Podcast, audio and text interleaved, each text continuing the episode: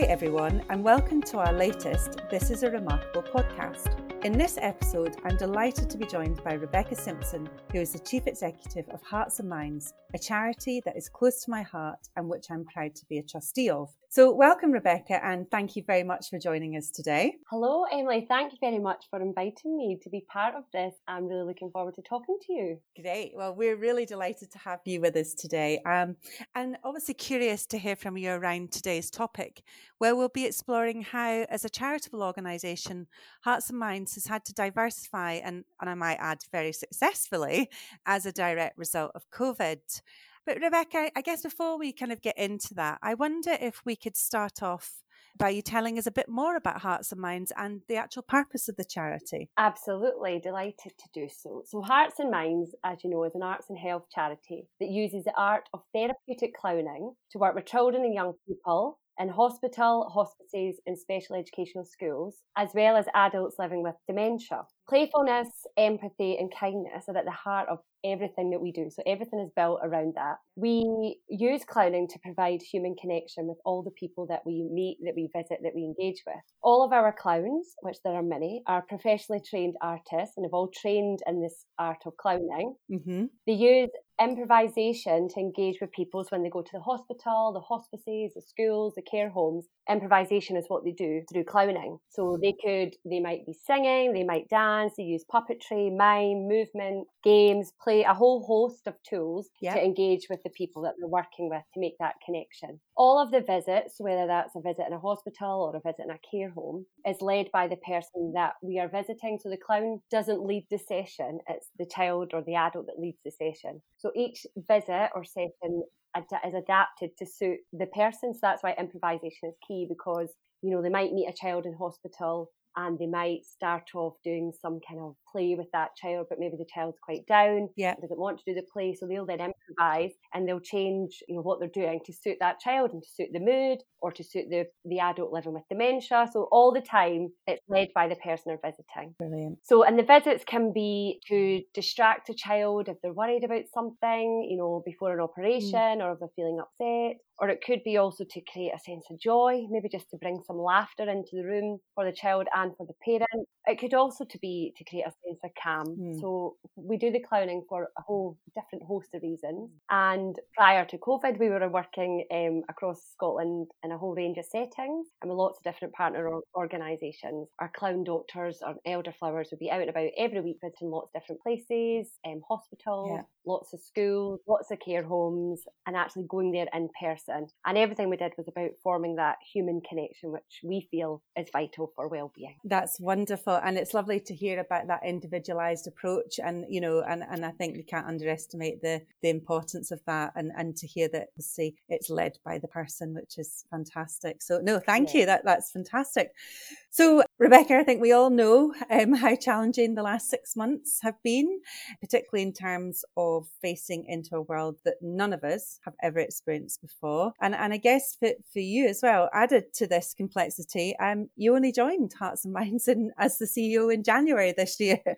So I think you you literally had two months of normality as such before the global pandemic hit us. So I, I guess I, I wonder if I can start off um, firstly by asking you what are the biggest challenges you have faced as a leader since joining Hearts and Minds? I mean, yeah, when you say it like that, it is crazy, isn't it? It has been a crazy time. Yeah. Yeah. So obviously, absolutely delighted to be offered the job. I started in January as the CEO of Hearts and Minds. Super excited. Had all these grand plans about what I was going to do in the first few months. I bet. Yeah, and then a couple of months in, we didn't see this coming. Um, so I think for me, the biggest challenge, and it would have been a challenge anyway, but it's obviously been a, a massive challenge, is just about building those key relationships. Um, and that's been yeah, it's been a lot harder because obviously it's now all had to be done virtually. So I had so at with Hearts and Minds, we've got a core team of kind of we would say office based staff, and then we have all our freelance artists. So I was going to spend the first few months getting really getting to know everyone. It's a small team of core staff, so I would have had a really good amount of time to get to know them. And then I would have been out and about meeting all the artists, seeing them, you know, being clown doctors, seeing them being elderflowers, having those conversations, meeting the partners But obviously, I had a couple of months of starting to do that, and then boom, we're all having to work from home. Everything's done over Zoom, everything's on the screen, everything's virtual. Yes. So I think for me, the biggest, one of the biggest challenges was just not having that time to build a solid relationship with people, a solid relationship with my team. So I've then had to try and do that virtually with, and then obviously some of my team, due to how small we are as a charity and our workload changed drastically, went on furlough. So then that yeah. happened.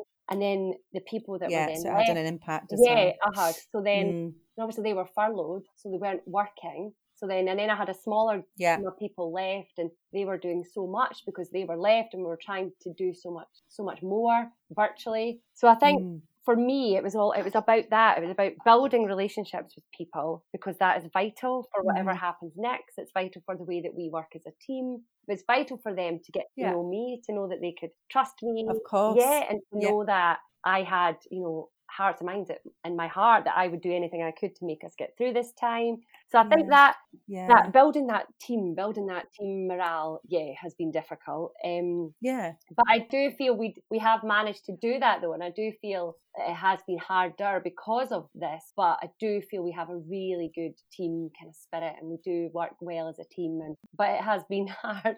But yeah, but we we are a good mm. solid team. Yeah. And I guess that that probably leads really nicely into the kind of second part of my question. So you know, you've already said obviously that relation relationship piece obviously it's critical critical for the success of the team and the organisation, but very hard um, given the circumstances. So, what sort of things did you do uh, to overcome that challenge? You know, how how have you managed to build the relationships? What sort of things have you done? I think um, so. First and foremost, I just had to respect the situation and realise, well, this is it. This, you know, there's nothing I can yeah. do to change where we're at, what's happening in the world. Absolutely. and yeah. I just had to. I had to respect individuals because I think everyone deals differently with every aspect of life. And I think for me, when this, uh-huh. when the uh-huh. crisis, yeah. you know, when it first happened, I very much went into crisis mode of we can get through this, we can do this. And then other people just feel yeah. differently, think differently. Everyone is so different. So yeah. I had to really take a step back and recognize that and then form relationships people in a way appropriate to them in a way that's appropriate to how they are how they're feeling so i had to really just take my time but then make a big effort to reach out to people and to ensure that i was still as much yeah. as I couldn't meet people face to face. I could still phone them. We could have, you know, the Zoom meetings. So, and just taking that time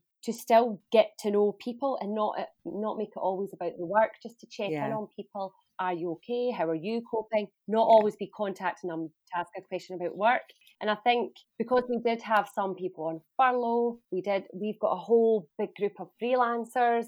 So for me, it was about just having that regular communication, being open, being honest about things, trying yeah. to be as transparent as you possibly can about things, asking for people's thoughts. Absolutely. And just just try and make sure that everyone, regardless of what situation or regardless, you know, whether they were working, they were on furlough, they're freelance, they felt valued and they felt that they were all still playing a vital mm. part in us getting mm. through this. Yeah, I think so. Just yeah, building relationships and being open and honest, I think, was how I cope. That sounds like absolutely the right approach. And again, you know, I suppose what I'm I'm hearing you um, talking about there is very much kind of you know looking at the individual. Uh, what does the individual need from you? And actually, I could imagine, um, Rebecca, that that sort of approach must have given you a huge amount of insight oh, about your team. Yeah, definitely. Because yeah, and I think it was really good for me to recognize at the start that everyone is coping so differently because it made me change my yeah. approach to people and i think then it made me it did it I was, I was able to find out so much more about people in the way that they were reacting and responding. Yeah. And i think that really helps when building a mm-hmm. relationship with someone and the way you work with someone is about recognizing how they are and how different you and them and they are and how that's fine as well that's good it's a positive and how yeah. everyone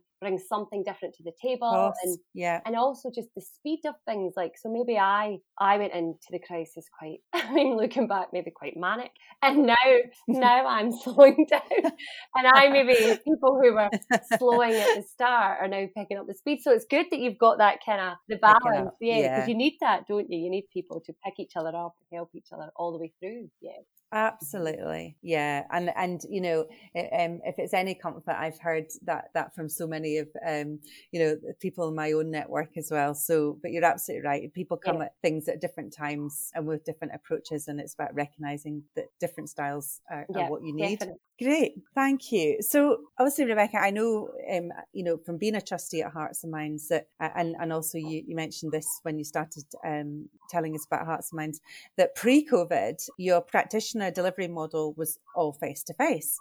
Now, obviously, this change into our virtual world will or has undoubtedly presented a huge challenge for the charity, uh, not least because most of your work or much of your work is delivered in a hospital care mm-hmm. setting. And obviously, for obvious reasons, you've not been able to visit them.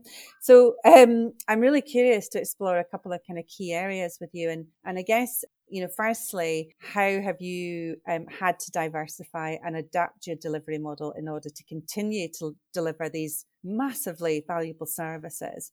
And a kind of second secondary question, what impact has that change in the delivery model had on the team and, and the individuals that they mm-hmm. support? Yeah, I mean, you're absolutely right. It was pretty much in the blink of an eye. Our delivery as we knew it just had to stop. We were no longer able to visit the people in the settings that we had been doing for years. Yeah. Everything just had to stop. But I knew, I genuinely knew instantly and I believe that our service was needed more now than ever before. And we just had to work out what was our place and how we did it, how we did the delivery. Yes.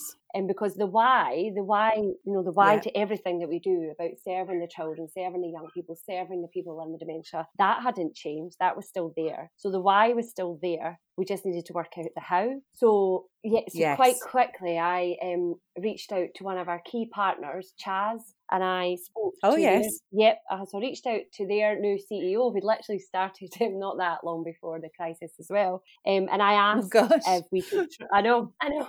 So I asked if we could try a virtual clown doctor visit because normally we would be visiting both Rachel House and Robin House weekly. Our clown doctors, you know, have a really great relationship mm-hmm. in there. So obviously that had to stop. So I reached out to him and just asked, could we just try a virtual clown doctor visit and see how it goes? Yeah. I didn't know if it would work. And he instantly said yes, and he was up for it, and he very much had the same attitude of, Great. I don't know if it'll work, but let's just go for it.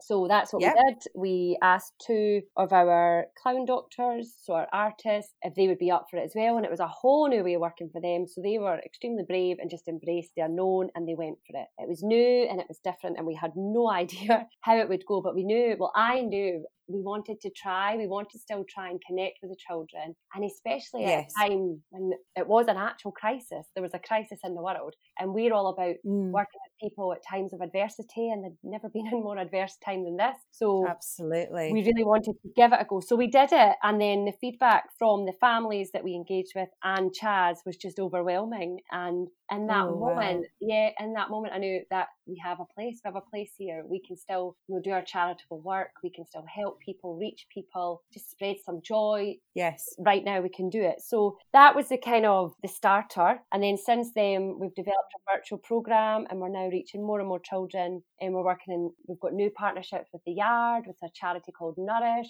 We're doing work with um, a crisis centre in West Lothian. We've just launched a school program where we're going to be hopefully going into special educational schools virtually. And we've also continued to do our elderflower visits in care homes. So we once we'd kind of mastered the clown doctor virtual visits, we then picked up the elderflower virtual visits and we were able to do them as well. And we're now doing elderflower virtual tea parties. So yes, we're doing we're lot yes, oh, it's been, wonderful. It's been really good. Um and it's for me it was it was just we wanted to make sure that whatever we did next was just as worthwhile. It can never replace the face to face, like never. Of course. But it could be different and it could be just as good but in a different way so i think the feedback has been vital yes. and we've constantly been asking for feedback so, and course. to know that our work is still valuable it's still meaningful it's still artistic it's still you know it's still providing that providing that connection has just been amazing. Um, absolutely yes. amazing. Yeah. And then i think so you asked about the the impacts? Yeah the impact on the on the team on your team but also the impact on you know the individuals that they support yeah. of this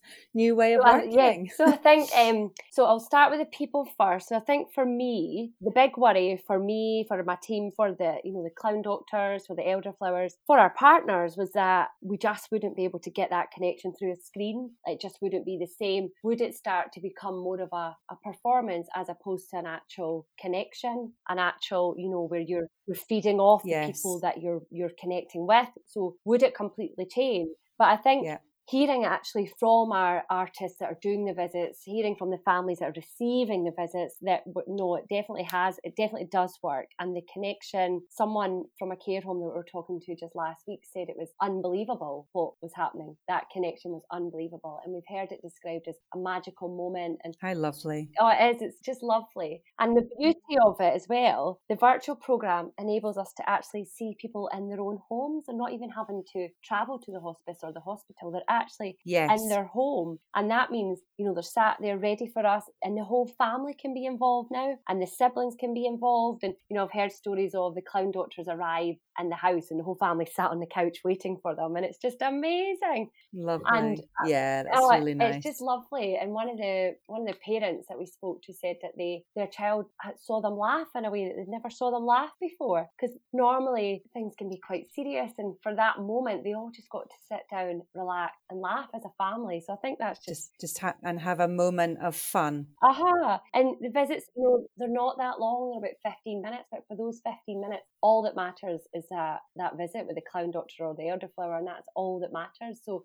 you get to mm-hmm. kind of transport yourself into another little world, to be in a little bubble, and just go with it and have some fun with the clown doctors. So it's amazing. Brilliant. And I think for us, we've been able to reach children that we maybe would never have been able to see because we would maybe go to Rachel House and Robin House on set days, set afternoons, but now yeah. they can do a call out to families that would maybe never be there on those days and we can meet them. Through our new partnerships, we've been able to meet new families and we don't need to travel anywhere now. So we could be seeing a family in Dundee, then a family in the Borders, yes. then a family in the Highlands, all from our clown doctors. They're just sat in their house in the visits. So it's, yes. it's been amazing. And then I think for our for the artists, I think this whole i mean obviously we're all fully aware of you know the impact on self-employed artists has been massive yeah. and we uh, absolutely. Uh-huh, incredible we, oh it's yeah. devastating and we have a mm. team of freelance all artists in their own right. They do work for us but they also do other work as artists. For us it's been a mass that's been massive and we've really felt it and we've really been conscious of that when we're looking at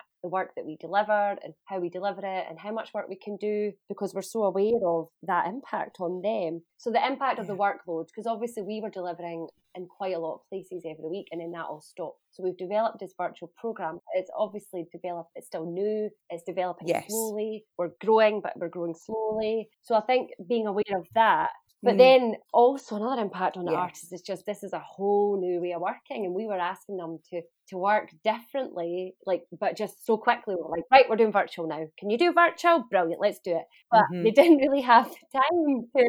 I know it was crazy, and they didn't really have that time yeah. that they would normally take to like explore ways of working. How does it work on the screen? How like they just didn't get that. But what they've managed to do yeah. is absolutely amazing, and they've just been so bold yes. and went for it and it's just they've adapted and and they've never lost the artistic quality of their work which is just absolutely amazing like just amazing incredible uh-huh and then i think for the core team the office team working differently i think impacting on them i think is just probably just the change of it all we're now doing you know we're now a kind of virtual a virtual delivery charity as opposed to a face to face. So it's it's yes. it's a big yeah. massive shift, and I think some people have struggled with feeling the the big loss of the face to face work. Although it's not gone forever, and it will be back. But I do feel you know there's I'm new to the charity, so I don't feel that loss as much as them because I didn't have that much time with the face to face stuff. No. But for other people, that was all, yeah. all they'd known of the charity for years. So I think they've really struggled. But I think because we're getting that positive feedback and because we're hearing the stories and we're hearing about the magical moments, that we know it's worthwhile mm. and we know the why still there. And we so I think that really helps everyone, yeah. definitely.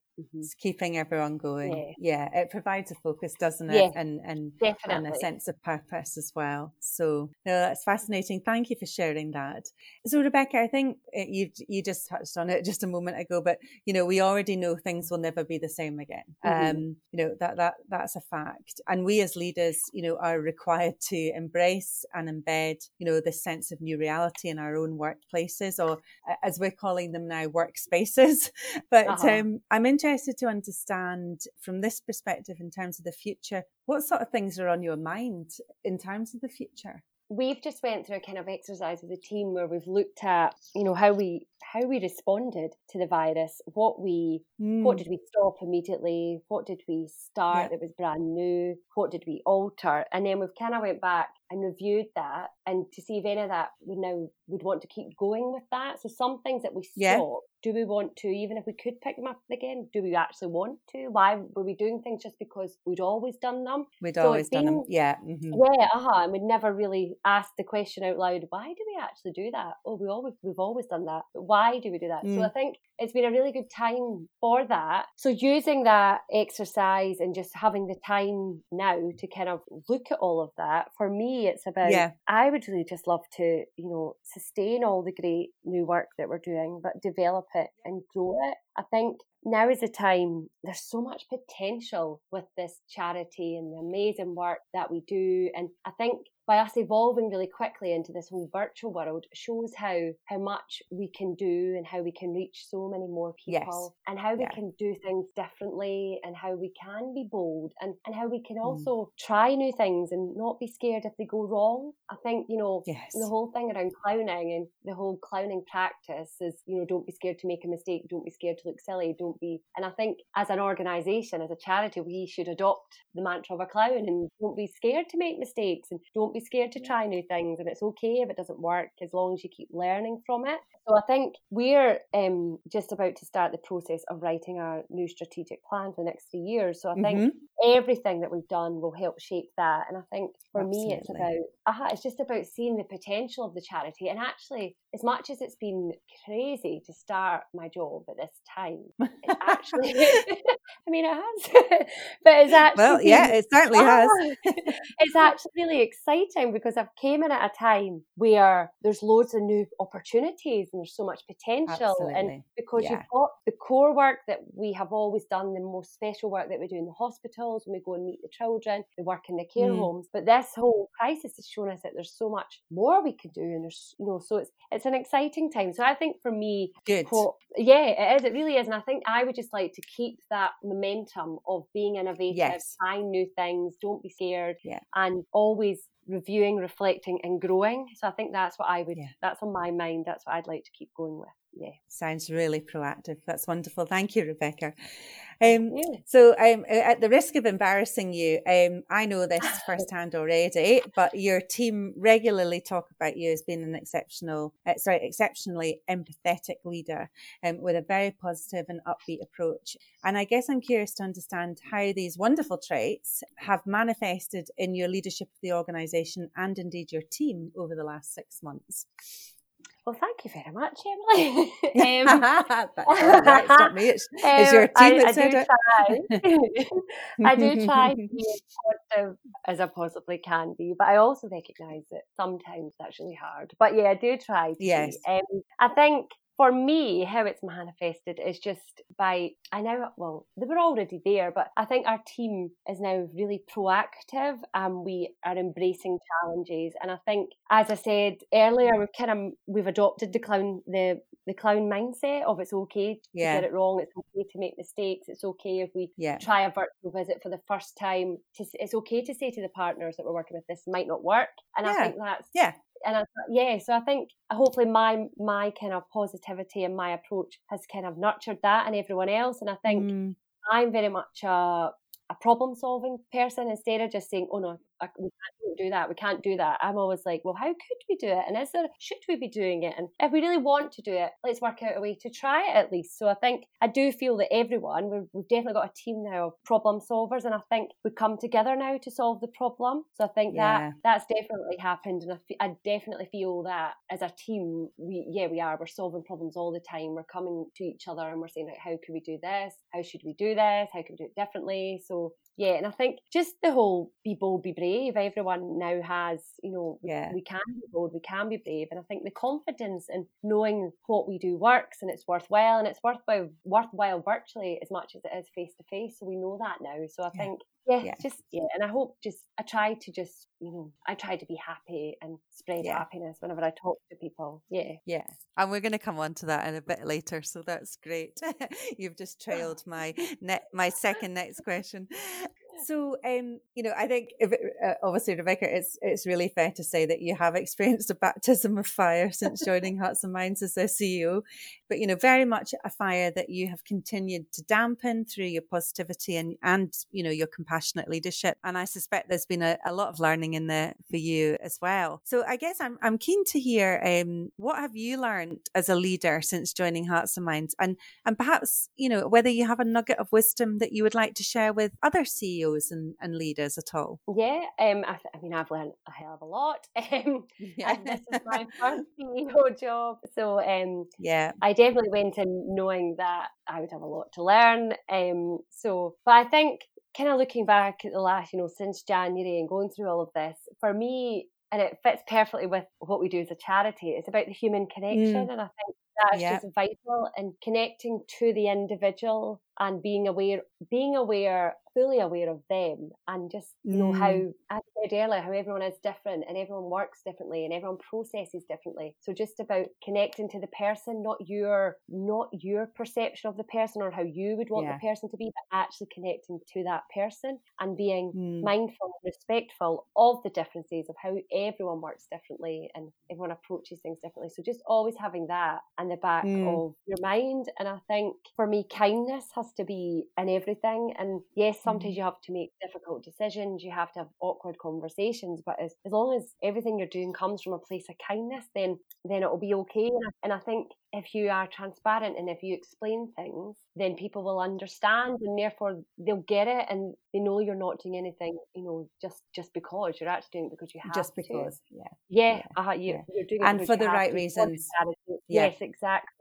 Yeah. And I think if everyone if everyone knows that, then they understand and they get it. And we've like through this time I have had to have awkward conversations and make difficult decisions. But yeah. I've always been honest with people and I've always tried yeah. to do it from a place of kindness. So I think kindness yeah. and human connection and then just communication, regular communication with people. Yeah. I think um, people really welcome communication and people don't like to not know what's happening and they don't like to feel out of control and i don't you know you don't have to explain everything to everyone but i think just keeping people up to date with things and ensuring that everyone knows that they play a vital part in the whole, the, yeah, whole the value of their contribution yeah, uh-huh, yeah, definitely. So i think yeah that all great. for me that's I think there's some, i've learned. I've got I, i've taken some nuggets from that already so thank you rebecca. oh, thank um, you. So um, I have it on very good authority that you are a qualified laughter yoga teacher, and in fact, I know that um, you know throughout lockdown, certainly at the start of lockdown, uh, you were facilitating online laughter yoga sessions for for anyone to join in, which was a, a fantastic idea.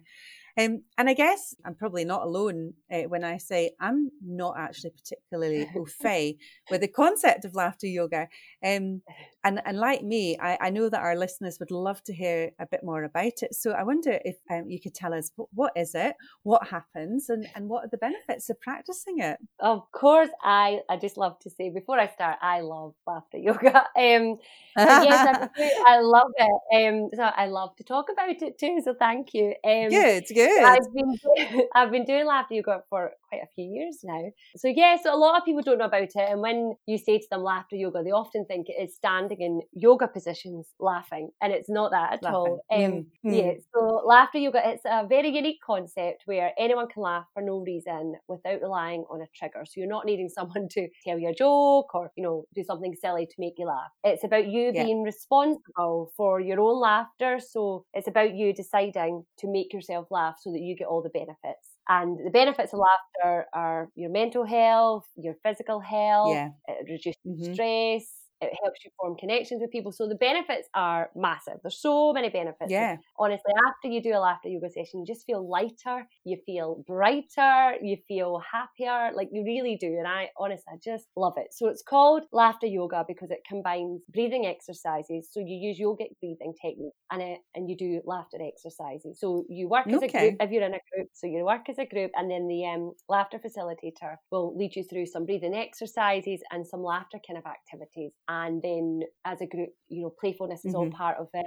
Um, so as a group, you'll then just laugh. And what normally happens is you'll probably start off with like a kind of like a, a little polite laugh, and then it'll be mm-hmm. a pen laugh, and then it before you know it, you're honestly belly laughing with a group of people, and it just feels amazing. It's like a big release and what I say to people when they're doing it is don't laugh like you're in the library. Don't do a polite laugh. Laugh like you're in the middle of a field and just go for it and really, really, really laugh. And the beauty of laughter is your body and brain get the same benefits, whether it's pretend or real. Mm. So because you're doing mm. it, you still get all those benefits, but you will mm. naturally, even if you start off with a kind of fake laugh, you will naturally, because everyone around you is doing it, it's contagious and you're before you know it you're just proper proper belly laughing, oh. and it is just it's it's joyful. It really is. Oh, it sounds, I mean, it sounds fascinating. It sounds wonderful, and it sounds like it's really good for the soul. Oh, it really is. It, and I and just like um, all our clown doctor stuff, when I did it over Zoom, I just didn't know how that would work, and oh, that was mm. hysterical mm. as well. Just seeing all those people laughing on the screen, it was very funny, very funny. Sounds amazing. Sounds amazing. Finally, Rebecca, um, you know, you're you're not only the CEO of Hearts and Minds, but you're also a human being. You've got a personal life outside of work, you know, and I'm sure that you will agree when I say that this could possibly be one of the most challenging situations you might ever have to navigate through as a leader.